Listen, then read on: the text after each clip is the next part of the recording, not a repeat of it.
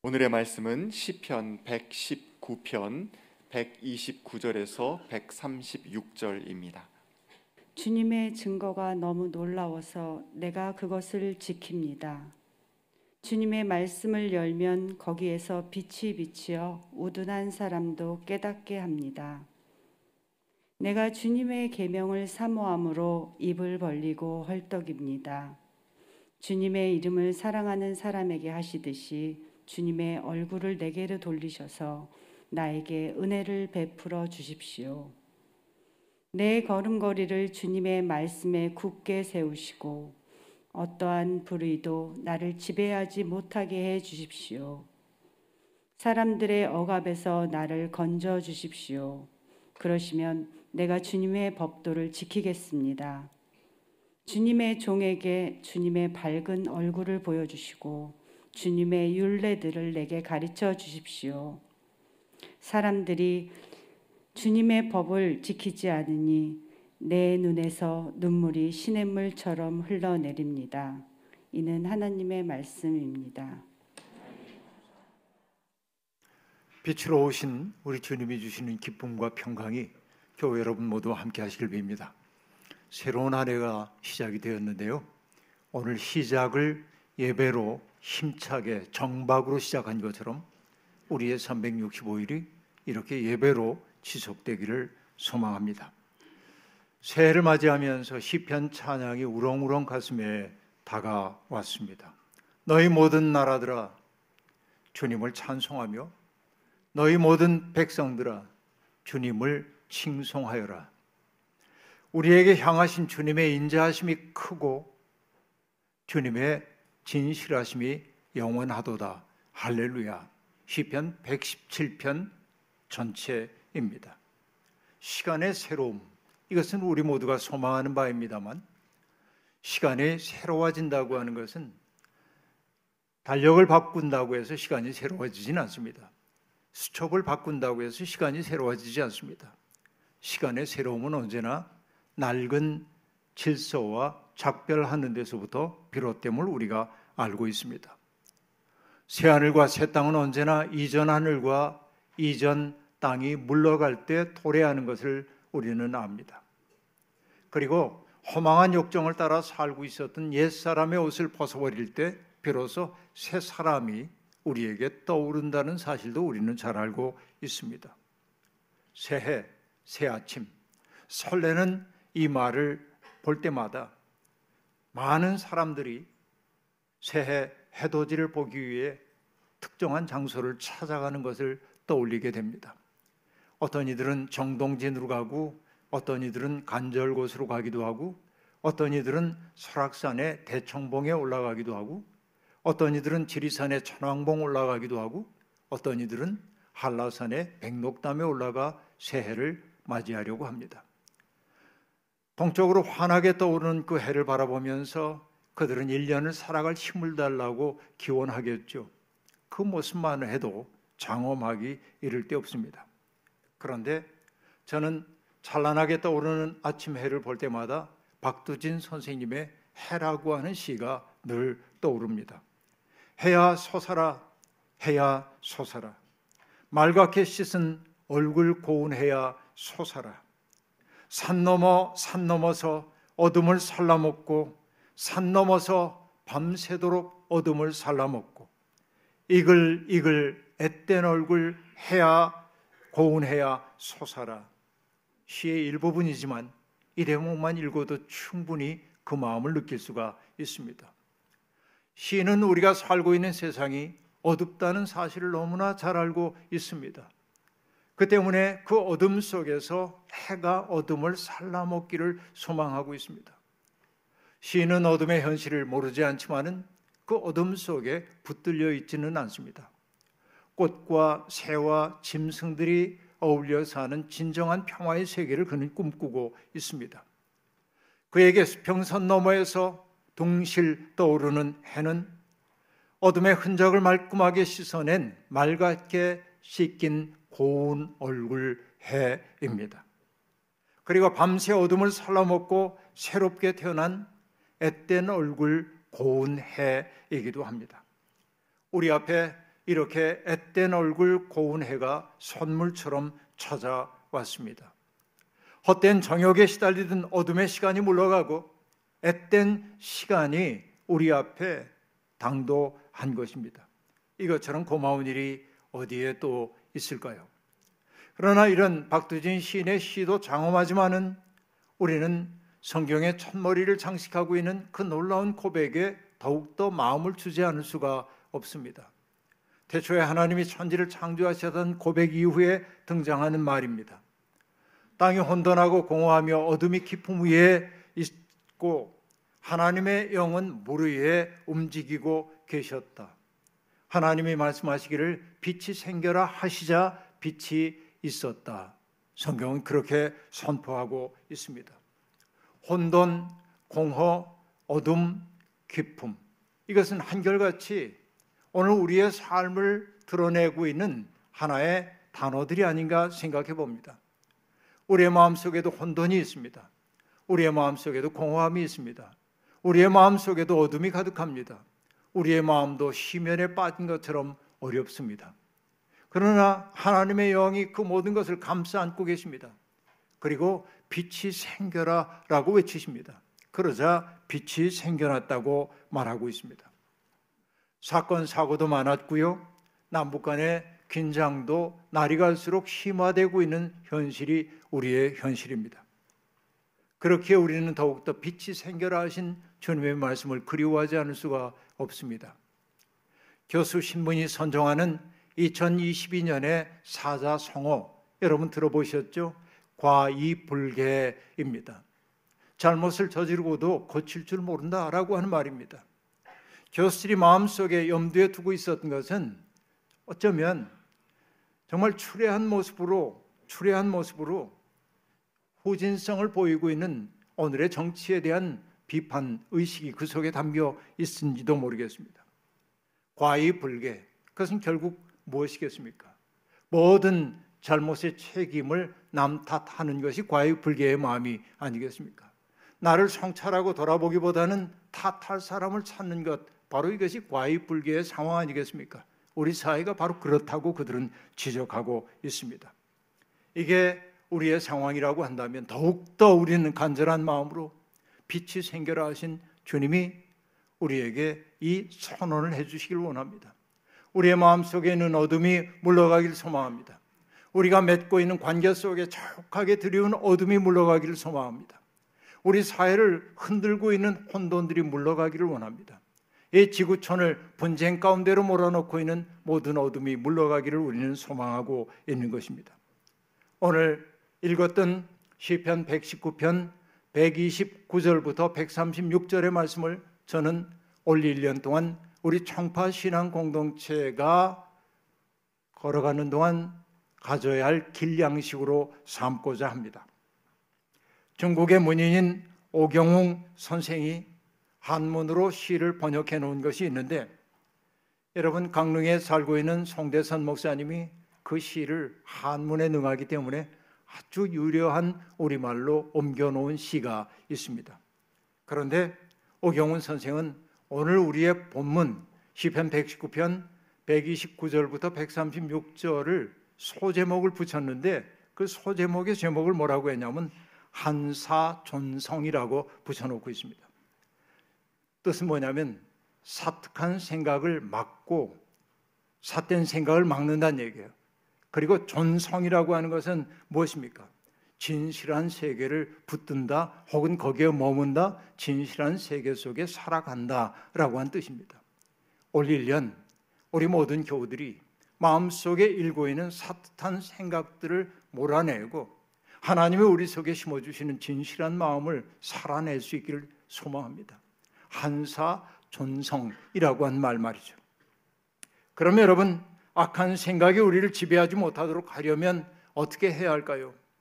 우리는 우리의 의지와 결심이 얼마나 연약한지 잘 알고 있습니다. 작심 삼일이라고 한 말처럼 우리의 의지는 믿을 만한 게 되지 못합니다. 이것을 초절하게 경험한 사람들은 비로소 하나님 앞에 의지할 수밖에 없습니다. 하나님, 당신의 은혜 속에 나를 붙들어 주십시오. 하나님의 은혜의 자장 속에 순간순간 머무는 것만이 사특한 생각이 나를 지배하지 못하도록 하는 것이고 하나님이 우리 속에 심어주신 말씀을 따라 살 수 있는 것은 바로 그때인 것입니다. 하나님의 은혜 안에 머물러야 한단 말이죠. 여러분 바울 사도는 다마스커스의 경험 이후에 얼마나 당당한 인생을 살았습니까? 온갖 시련과 고난을 겪으면서도 그는 요즘 유행하는 말로 꺾이지 않는 마음으로 살았습니다. 바울 사도의 삶이 그러하죠. 그건 여러분 바울이 유난히 의지가 강한 사람이었기 때문에 그럴까요? 아니요. 바울 사도의 생의 비밀은 그가 서신 속에서 즐겨 사용했던 한 구절 속에 담겨 있습니다. 그리스도 안에 헬라어로 ἐν Χριστός라고 하는 말입니다. 그리스도 안에 머물렀기 때문에 바울 사도는 온갖 시련 속에서도 꺾이지 않는 당당함으로 인생을 살아갈 수 있었던 것이죠. 하나님의 은혜 안에 살아간다는 것도 똑같은 말이라고 얘기할 수 있겠습니다. 오늘 본문은 이렇게 시작됩니다. 주님의 증거가 너무 놀라워서 내가 그것을 지킵니다. 여기 증거라고 번역되어 있는 단어는 주님의 계명을 뜻하기도 하고 주님이 인간과 더불어 맺은 언약을 뜻하기도 하고 주님이 우리에게 베풀어 주신 은혜를 뜻하기도 합니다. 그런데 시인은 그런 주님의 증거를 지킨다고 얘기하고 있습니다. 여러분, 우리가 하나님과 맺었던 언약을 지키는 까닭이 어디에 있습니까? 안 지켰다가 벌 받을 것 같으니까. 혹은 잘 지키면 상을 주실 테니까. 그럼 우리는 여전히 미성숙한 믿음 가운데 머물러 있다고 말할 수 있습니다. 주님의 말씀을 따라 사는 것이 벌을 피하기 위한 것이라든지 혹은 상을 받기 위한 것이라고 한다면 그는 여전히 초보적 믿음의 단계에 머물렀다고 말할 수 있습니다. 내가 주님의 증거가 너무 놀랍기 때문에 내가 그것을 지킨다고 말할 때 그 지킴은 외적 강제에 의해 행하는 것을 의미하지 않습니다. 그렇게 사는 것이 내게 좋기 때문에 그게 너무 행복해서 그렇게 산다는 의미가 그 속에 담겨 있는 겁니다. 앞서 얘기했던 오경훈 선생은 이 대목을 이렇게 번역해 놓았습니다. 거룩한 그 섭리 기묘하시니 제 인생 더욱더 귀히 여깁니다. 거듭거듭 그 맛 들이 노라면 오묘한 뜻 점점 더 깊어집니다. 하나님의 뜻을 따라 사는 것 자꾸만 그렇게 살려고 하다 보니까 살면 살수록 오묘한 뜻이 내게 깨달아져서 남들이 알지 못하는 기쁨이 내 속에 오드려는 거예요. 바로 이것이 지킨다는 말 속에 담겨 있는 의미입니다. 하나님의 계명을 억지로 지킨다고 한다면은 그 속에서 우리가 기쁨을 맛볼 수는 없죠. 왜냐하면 강제된 것 속에는 기쁨이 있을 수가 없어요. 기쁨의 필요 조건 가운데 하나는 자발성입니다. 내가 뭔가를 자발적으로 해야 기쁜 거죠. 근데 물론 여러분 우리들 때때로 기쁨이 예기치 않은 곳 찾아오기도 합니다. 제 경험을 얘기하자면 사람들과 함께 산에 올라가면 산에 많이 안 다닌 사람들이 올라가다 힘드니까 제게 이렇게 투덜거리기도 합니다. 목사님, 결국 내려올 텐데 뭐로 올라가요? 이렇게 말하는 분들이 있어요. 그래도 격려해가지고 꼭대기까지 올라가면 뭐라고 얘기하냐면 올라오길 잘했어요. 넓은 세계를 본 기쁨이 있거든요. 그런 거 우리에게 있습니다. 봉사하는 일도 마찬가지입니다. 어려운 사람들에게 가자고 한다면 그들의 삶과 연루되기 싫어서 처음엔 꺼려집니다. 그러나 다가가서 자기의 시간을 들이고 물질을 들여가지고 그들을 섬기다 보면 내가 전혀 예기치 못했던 기쁨이 우리 속에 스며드는 것도 경험해요. 하나님의 뜻을 따라 사는 것도 똑같은 일이라고 볼 수 있겠습니다. 하나님의 뜻대로 사는 게 때때로 내 마음에 들지 않을 때도 있지만은 그러나 거기에 맞들여 살기 시작하면 세상이 주는 것과 같지 않은 진미를 맛보게 되는 것이지요. 그 맛을 드릴 때 말씀의 진미가 드러납니다. 시편 전체의 서론이라고 얘기할 수 있는 시편 1편을 여러분 잘 기억할 겁니다. 복 있는 사람이 누구인지에 대한 이야기를 하고 있죠. 복 있는 사람은 어떠합니까? 악인의 꾀를 따르지 않는다고 얘기했습니다. 죄인의 길에 서지 않는다고 말합니다. 그리고 악인의 자리에 앉지 않는다고 그렇게 얘기하고 오만한 자의 자리에 앉지 않는다고 말합니다. 그렇죠? 부정의 방식으로 얘기를 했어요. 세 가지였습니다. 악인의 꾀를 따르지 아니하고 죄인의 길에 서지 아니하고 오만한 자리에 자리에 앉지 않는다. 세 가지 부정적 언어로 얘기했어요. 이윽고 그 다음에는 긍정적 언사로 표현하고 있습니다. 어떤 것입니까? 오로지 주님의 율법을 즐거워하며 밤낮으로 묵상하는 사람이로다 하고 말합니다. 이게 긍정적 서술입니다. 여기서 말하고 있는 묵상하다라고 하는 단어는 히브리어로 하가라고 하는 단어인데 이것은 머릿속에 그리다라고 하는 묵상의 의미만 있는 게 아닙니다. 소리내어 중얼거리다, 뭔가를 도모하다라는 뜻이고 맛을 본다는 뜻도 있는 것입니다. 뭔가를 계획하여 실행한다는 뜻도 그 속에 담겨 있습니다. 그러니까 하나님의 말씀을 율법의 말씀을 묵상한다는 것은 생각만 한다는 게 아니라 내 속에 내면화하고 손과 발로 그것을 번역하는 과정이 묵상하는 과정이라고 말할 수 있습니다. 바로 이것이 말씀을 맛들인다라고 하는 말의 의미인 것입니다. 그러면 여러분 말씀이 소중한 까닭이 어디에 있을까요? 말씀은 사건을 일으키기 때문에 그렇습니다. 말씀 사건이란 말 여러분 들어보셨죠? 특별히 하나님의 말씀은 힘이 있습니다. 빛이 생겨라 하시자 빛이 생깁니다. 땅을 향하여 초록색 푸른 음을 돋아나게 하여라 하면 그대로 되었습니다. 하나님의 명령과 실행 사이에 조금의 틈도 없었습니다. 이것이 에너지로 가득한 말씀입니다.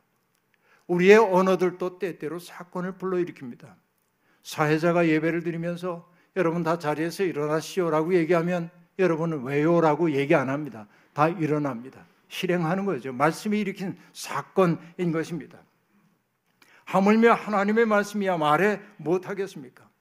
시인은 그래서 말합니다. 주님의 말씀을 열면 거기에서 빛이 비추어 우둔한 사람도 깨닫게 합니다. 라고 말합니다. 말씀은 빛이 나오는 거예요. 그 속에서 우둔한 사람도 깨닫게 해요.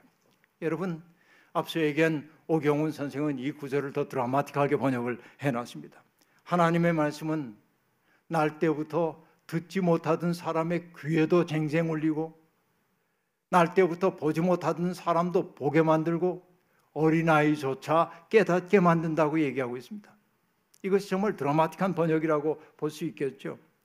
여러분, 하나님의 말씀이 일하시는 방식은 실로 다양합니다. 여러분, 2000년 기독교 역사에서 매우 중요한 사람 가운데 한 분이 아우구스티누스라고 하는 성인인 것 알 텐데요. 여러분 이분은 정말 뛰어난 학자였습니다. 수사학자였고요. 요즘으로 얘기하면 뭐라고 얘기할 수 있냐면은 아, 왕실 수사학교의 교장 선생님이에요. 황제의 연설문을 쓰는 사람이에요. 아주 높은 분이었습니다. 처음부터 그랬던 건 아니죠. 그는 정말 열심히 공부를 했습니다. 처음에 그는 수사학자로서 성경에도 관심을 가졌습니다. 근데 성경이 그렇게 매력적이지 않았어요. 왜냐하면 성경을 라틴어로 번역한 이들이 라틴어에 뛰어난 사람들이 아니었기 때문에 수사학자가 보기에 너무 조야해 보였기 때문에 성경에 실망합니다. 그래서 다른 사상들을 막 찾아다녀요. 자기의 궁금점을 해소하기 위해서. 긴 방황의 세월을 그친 다음에 그는 마침내 하나님의 은혜의 세계 속에 들어오게 됩니다. 그런데 여전히 옛삶의 습관이 그를 놓아주지 않는 겁니다. 여전히 자기가 어둠 속에 있음을 그는 느끼게 되는 겁니다. 떨쳐버리고 싶은 옛삶의 어둠이 자기를 놓아주지 않아요. 통렬한 자기 반성이 일어났습니다. 자기의 영혼의 심연을 파헤치고 자기의 모든 비참함을 사전에 눈앞에 들이대는 하나님 앞에서 그는 어찌할 바를 몰랐습니다. 막 울고 싶어요. 통곡하고 싶어요. 그래도 사람들이 있는데 통곡할 수가 없어서 벗들이 있는 방안을 벗어나서 정원으로 나갑니다. 그 정원에는 커다란 무화과 나무 한 그루가 있었는데 어거스틴은 그 무화과 나무 앞에 엎드려 가지고 정말 통곡을 하기 시작합니다. 내가 너무 비참한 거예요. 정결한 인생을 살고 싶지만 여전히 어둠에 매여 있는 자기가 비참해서 그는 통곡을 했습니다. 그리고 하나님 앞에 이렇게 부르짖었습니다. 오 주님, 언제까지입니까? 오 주님, 언제까지입니까? 당신께서 영원히 노하시려 하십니까? 나의 이전의 죄악을 기억하지 마소서. 자기 힘으로 할 수 없다는 것을 알았기 때문에 그가 그렇게 처절하게 울고 있었습니다. 그런데 담장 밖에서 어떤 소리가 들려와요. 돌레레게 돌레레게 아이들의 놀이하면서 들려오는 노래소리가 들려왔습니다. 가만히 생각해 보니까 저게 기억을 더듬어 봤지만은 그런 노래 들은 적이 없어요. 톨레 레게라고 한 말은 집어라 읽어라 집어라 읽어라라는 뜻입니다. 한 번도 들어본 적이 없는 노래가 자기의 귓전에 들려왔을 때 아우테누스는 그것이 하나님이 자기에게 주는 지시처럼 느껴요. 그래서 얼른 집으로 들어갑니다. 그리고 바울의 서신 가운데 일부를 탁 펼쳐가지고 그의 눈앞에 두고 읽었습니다. 그 구절은 이러합니다.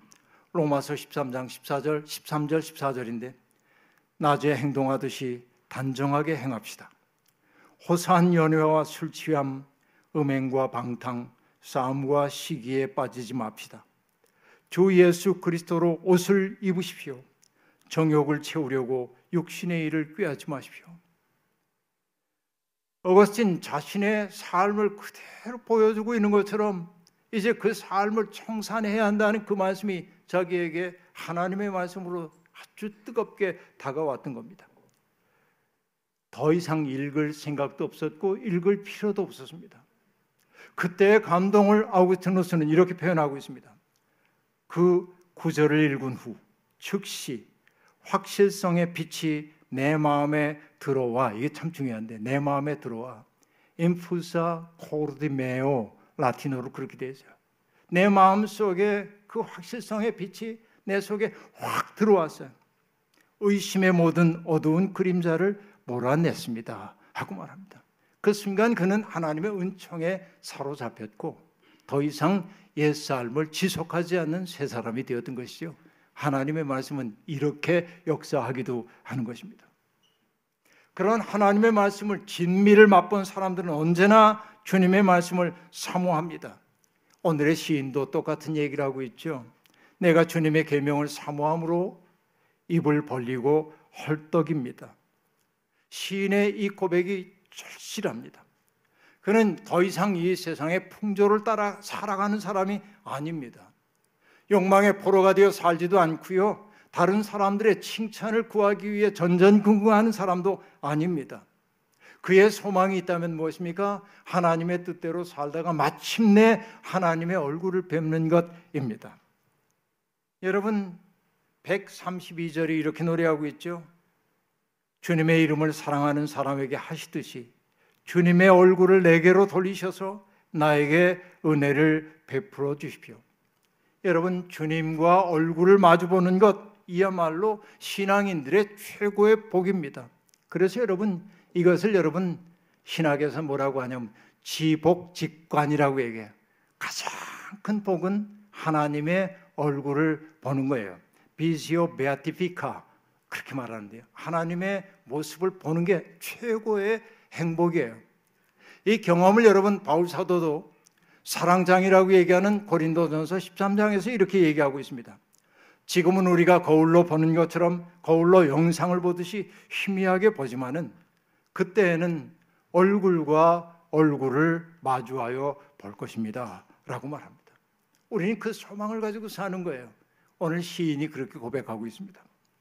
하나님의 계명을 즐거워하는 사람들, 지복 직관을 누리기를 소망하는 사람들이 어떻게 사는 사람이겠습니까? 자기에게 주어져 있는 모든 삶의 계기를 하나님이라고 하는 우리의 순리의 중심지로 안내하는 안내인으로 삼고 살아가는 겁니다.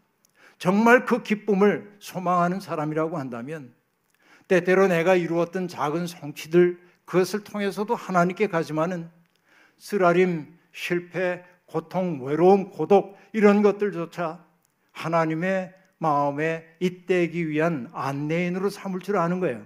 그러니까 여러분 인생을 순례자로 살아가는 사람에게는 인생에서 버려야 할 것 아무것도 없는 거예요. 그 모든 것들이 우리를 하나님의 마음에 접속시키기 위한 안내인으로 삼기 때문에 그런 것입니다. 그런데 여러분 말은 쉽지만은 쉽지만은 않죠. 그래서 필요한 게 뭡니까? 은혜의 빛이 항상 우리 가운데 함께 있어야 합니다. 그 때문에 시인도 이렇게 고백합니다. 내 걸음걸이를 주님의 말씀 위에 굳게 세우시고 어떠한 불의도 나를 지배하지 못하게 해 주십시오. 라고 말합니다. 내가 의지적으로 그렇게 살아갈 수가 없어요. 어느 때 우리가 그렇게 살 수 있습니까? 나를 주님의 말씀 위에 굳게 세워 주실 때 비로소 악이 우리를 지배하지 못하도록 한다는 사실을 알기에 이렇게 기도하는 거예요. 여러분 오경웅의 번역으로 한 번 더 읽겠습니다. 주의 법에 뿌리 더욱 깊이 내리고 진리 향한 걸음 더욱 굳건해져서 삿된 가르침일랑 이 마음밭에 영원히 심겨지지 않게 하소서라고 말합니다. 그러면 여러분 주님의 말씀 위에 굳게 선다고 하는 이 말의 의미가 어떤 것일까요? 여러분 새해가 되면 많은 교회에서 말씀 뽑기 같은 거 하죠. 이 말씀 딱 붙잡고 이게 우리에게 주신 말씀이야. 여러분 우린 그런 건 안 합니다만 제가 비판하고 싶은 생각은 없어요. 그런데 주님의 말씀 위에 굳게 선다는 것, 그 말은 뭘 의미합니까? 내가 맺는 모든 관계 속에 주님의 뜻을 가지고 들어간다는 의미예요. 우리를 향하신 주님의 뜻이 무엇입니까? 인간에게 얘기하자고 한다면은 그리고 피조 세계에 얘기하자면 누군가에게 선한 이웃이 되는 게 주님의 뜻 아닙니까? 근본적인 뜻이. 그럼 여러분 주님의 말씀 위에 서서 걸어가는 사람들은 어떤 사람이겠어요? 한마디로 얘기하면 어느 누구도 함부로 대하지 않는 사람이다 하는 얘기입니다. 주님의 말씀 위에 서 있는 사람은 나하고 비록 서 있는 자리가 다르고 입장이 다른 사람이라고 해도 조롱하거나 멸시하거나 경멸하거나 혐오할 수 없어요. 이게 중요한 거예요. 물론 불의한 사람들을 우리가 저항해야 하고 불의를 비판해야 하지만은 그 비판 속에 애정이 없다고 한다면 우린 하나님의 말씀 위에 서 있다고 말할 수가 없는 거예요. 그러니까 주님의 말씀 위에 나를 굳게 세워달라고 하는 말은 내가 사람을 대하든 피조 세계를 대하든 함부로 대하지 말게 도와주시고 하나님의 속한 존재로 여겨 아끼고 존중하는 사람이 되게 해주십시오라는 거예요. 이게 우리가 말씀의 바탕 위에 서 있다는 말의 의미인 것입니다. 올 1년 우리 교우들의 삶이 그런 말씀의 위에 바로 서 있기를 소망합니다. 그런데 여러분, 누군가를 아끼고 존중한다고 하는 것은 그를 소중히 여기는 것이지요. 그런데 어떤 사람을 존중하고 아끼게 될 때 역으로 내게 주어지는 게 있어요. 그게 뭘까요? 자유로움이 내게 와요. 자아의 종살이에서 해방되는 일이 역으로 우리에게 주어져요. 우리가 누군가를 존중하거나 아끼지 못하는 까닭이 뭐냐면 그를 질투하기 때문일 때가 많았습니다. 저 사람이 누리는 행복이 내게 아닌 것 때문에 속상해할 때가 많았기 때문에 그렇습니다. 나보다 못한 사람을 경멸하는 마음이 내 속에 있었기 때문에 내 마음에 자유가 없었습니다. 그런데 누군가의 선한 이웃이 되어 그를 진심으로 존중하고 아끼는 사람은 더 이상 남들과 자기를 비교하면서 우월의식에 빠지지도 않고 열등감에 사로잡히지도 않습니다. 그러다 보니까 여러분 뭐예요? 누군가를 질투할 까닭도 없어요. 나로부터 해방돼서 내 삶을 살 수 있게 되는 거예요. 이게 하나님의 말씀 위에 서 있는 사람들의 복이라고 말할 수 있겠습니다. 그런데 주님의 말씀 위에 굳게 서 있는 사람의 또 다른 표징이 하나 있습니다. 그건 뭐죠? 그는 언제나 자기보다 더 큰 세계를 바라보며 사는 사람입니다. 땅에만 눈길을 주고 살면 우리는 죄와 그리고 무거움에 이끌릴 수밖에 없습니다. 그러나 더 큰 세계의 빛에서 나를 바라보면 나를 그렇게 괴롭혔던 문제가 사실은 그렇게 큰 문제 아니라는 사실을 깨달을 때가 많이 있습니다. 긴 시간의 빛에서 보자고 한다면 오늘 내가 경험하는 고통 쓰라림이라는 게 쓰라립긴 하지만은 나를 무너뜨릴 정도의 문제는 아니라는 걸 알게 되는 거예요. 큰 세계의 빛으로 나를 바라보기 시작하는 거예요. 여러분, 큰 세계와 접속된 사람일수록 사람들에게 개방적입니다. 그리고 여유가 있습니다. 누군가가 내 속에 들어와서 쉴 수 있는 여백을 만들어 주는 거예요. 큰 세계가 내 속에 들어와 있기 때문에 그렇습니다. 그 자유를 경험한 사람들은 편협한 이해관계에 붙들리지 않는 겁니다. 세상을 사랑의 눈으로 바라보기 시작하는 거예요. 여러분 인류 문명학을 우리에게 보여주고 있는 미국의 학자인 제러미 리프킨이라고 하는 분이 최근에 쓴 책이 있는데 회복력 시대라고 하는 책이 있는데 그는 이 기후 위기 시대에 정말 이 인류가 제 6의 멸종을 눈앞에 두고 있다고 아주 급박하게 얘기를 하면서 그가 어떤 얘기를 하냐면 이 기후 위기 시대에 우리가 꼭 선택해야 할, 꼭 붙들어야 할 가치가 있다고 얘기합니다. 그것을 생명애라고 얘기했어요. 생명에 대한 사랑이라고 얘기하고 있습니다. 그는 말합니다. 이제는 우리가 다 아는 바이지만은 세상의 모든 것들이 서로 연결되어 있어요. 나와 무관하지 않아요. 세상에 있는 것들이. 피조물들도 다 그러합니다. 그렇기 때문에 연결되어 있다는 사실을 자각하면서 세상에 있는 모든 생명 세계를 사랑의 대상으로 보는 대전환이 지금 일어나야 할 때라는 거예요. 바로 이게 생명애라는 겁니다. 그런데 그가 뭐라고 얘기하냐면 생명애는 단순히 권장사항이나 희망사항이 아니라는 거예요. 그것 하지 않으면 인류 망하게 돼 있다는 거예요. 급해, 지금. 세상의 모든 것들을 정말로 소중히 여기지 않으면 인류에게 기회가 없다는 겁니다. 주님의 말씀 위에 선대는 게 뭐라고 얘기했습니까? 더 큰 빛 속에서 내 삶을 바라보는 거라고 얘기했죠. 주님의 말씀 위에 굳게 서서 살자고 하는 올해 우리의 교회의 표는 바로 그것 때문에 만들어진 겁니다. 세상에 존재하는 모든 것들을 아끼고 존중하는 것을 넘어서 사랑으로 돌보는 것, 바로 이것이 우리에게 주어져 있는 시대적 소명입니다. 시인은 그러한 주님의 법과 말씀을 따르지 않는 사람들이 많은 것을 보고 그것 때문에 분노하고 슬퍼한다고 말하고 있습니다. 우리도 분노해야 합니다. 슬퍼해야 합니다. 그러나 분노만 하고 있으면 안 됩니다. 슬픔만 하고 있으면 안 됩니다. 우리가 살고 싶은 세상을 지금 시작해야 합니다. 사람들에게 보여주기 시작해야 합니다.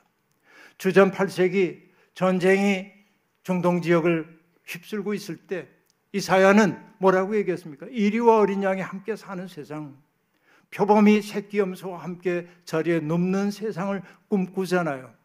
그리고 여러분 전쟁의 세기를 살았던 호시아도 얘기합니다. 정의의 씨를 뿌려 사랑의 열매를 거두는 세상을 꿈꾸잖아요. 그들은 꿈만 꾼 게 아닙니다. 그런 세상 만들기 위해 그 꿈 붙잡고 노력했던 거죠. 믿음의 사람들이란 꿈만 꾸는 사람이 아니라 우리가 꿈꾸고 있는 세상, 더 적극적으로 얘기하면 하나님 나라를 우리 속에 구현하기 위해 지금 할 수 있는 작은 일을 시작하는 사람이라고 말할 수 있겠습니다. 하나님이 우리를 공동체로 불러주신 까닭은 무엇일까요? 우리가 때때로 가다 넘어지기도 합니다. 길을 잃기도 합니다. 넘어질 때마다 일으켜 주려는 겁니다. 길을 잃을 때마다 여기라고 외쳐 주려는 겁니다. 내가 수렁 속에 빠져 들어가는 것 같을 때 누군가에게 설당이 되어 주려는 겁니다. 바로 이것이 공동체로 우리를 불러주신 주님의 마음입니다. 우리는 홀로가 아닙니다. 홀로 살아가지만 그러나 홀로 그리고 함께 걷는 것 바로 그것이 신앙의 길입니다. 세상이 어두운데 아무리 애써봐도 소용없어 이런 소리 하지 마십시오. 지금 우리는 투덜거리라고 부름받은 것 아니라 우리가 살고 싶은 세상을 지금 시작하라고 부름받았습니다.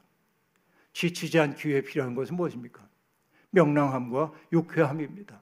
어둠에 지지 않기 위해서는 내 마음속에 끝없이 빛이 들어와 있어야 합니다. 어둠을 밝히는 작은 등불이 되어야 합니다. 우리가 그 길에 접어들 때 주님의 밝은 얼굴 우리에게 비춰 주실 것이고 그 주님의 밝은 얼굴을 대면하는 그 지복직관의 복이 우리에게 힘이 되어서 말씀에서 벗어나지 않는 인생을 살게 될 거라 생각합니다. 올 1년 동안 우리 교우들이 걸어가는 인생길 위에 하나님의 은총이 함께하길 빌고 주님의 말씀 위에 굳게 서서 걸어가는 저와 여러분이 되기를 주의 이름으로 축원합니다. 아멘. 주신 말씀 기억하며 거듭의 기도 드리겠습니다. 하나님 혼돈과 공허와 어둠과 기품이 우리의 마음을 사로잡고 있습니다만 그런 우리를 불쌍히 여기시고 주님은 사랑의 품으로 우리를 안아주십니다. 그리고 우리에게 외치십니다. 빛이 생겨라. 주님 그 말씀 우리의 마음 속에 우리의 관계 속에, 우리의 사회 속에, 인류 위에 외쳐 주십시오. 그래서 우리가 빛이 되게 도와주십시오. 어두운 세상을 밝히는 작은 등불이 되어 살고 싶습니다. 하나님의 말씀 위에 굳게 선 사람이 되어서 혐오와 냉소와 조롱이 넘치는 세상에서 신뢰와 사랑과 이해가 넘치는 세상을 시작하겠습니다.